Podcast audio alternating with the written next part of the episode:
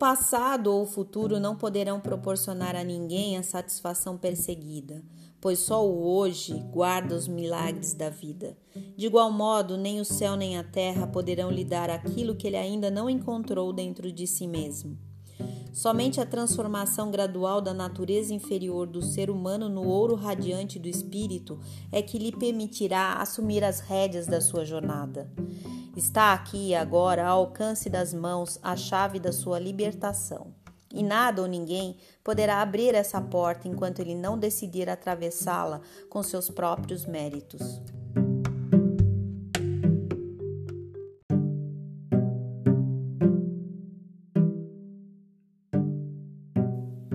Os poderes ilimitados da divindade repousam silenciosos em cada ser humano, que escolhe despertá-los por sua vontade autônoma ou deixá-los dormindo a partir da ânsia de conferir o poder a outras pessoas.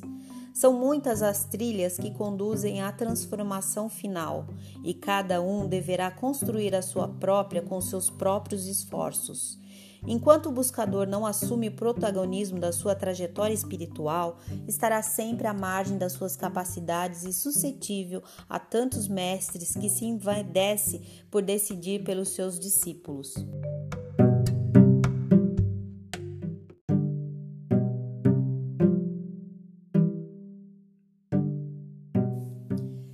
Muitos buscam um caminho pronto até a redenção, mas não se dispõem a caminhar um novo caminho, o seu e de mais ninguém. Aguardam esperançosos que o fiel mensageiro finalmente lhes bata a porta com um mapa, uma bússola e, quem sabe, uma lanterna. Mas enquanto se recusam a se libertar da ignorância, a sabedoria não poderá falar a eles nenhuma língua que possam compreender. Serão apenas palavras vazias perdidas no vento, até que decidam assumir a responsabilidade e dar o passo em direção ao reencontro da sua maestria.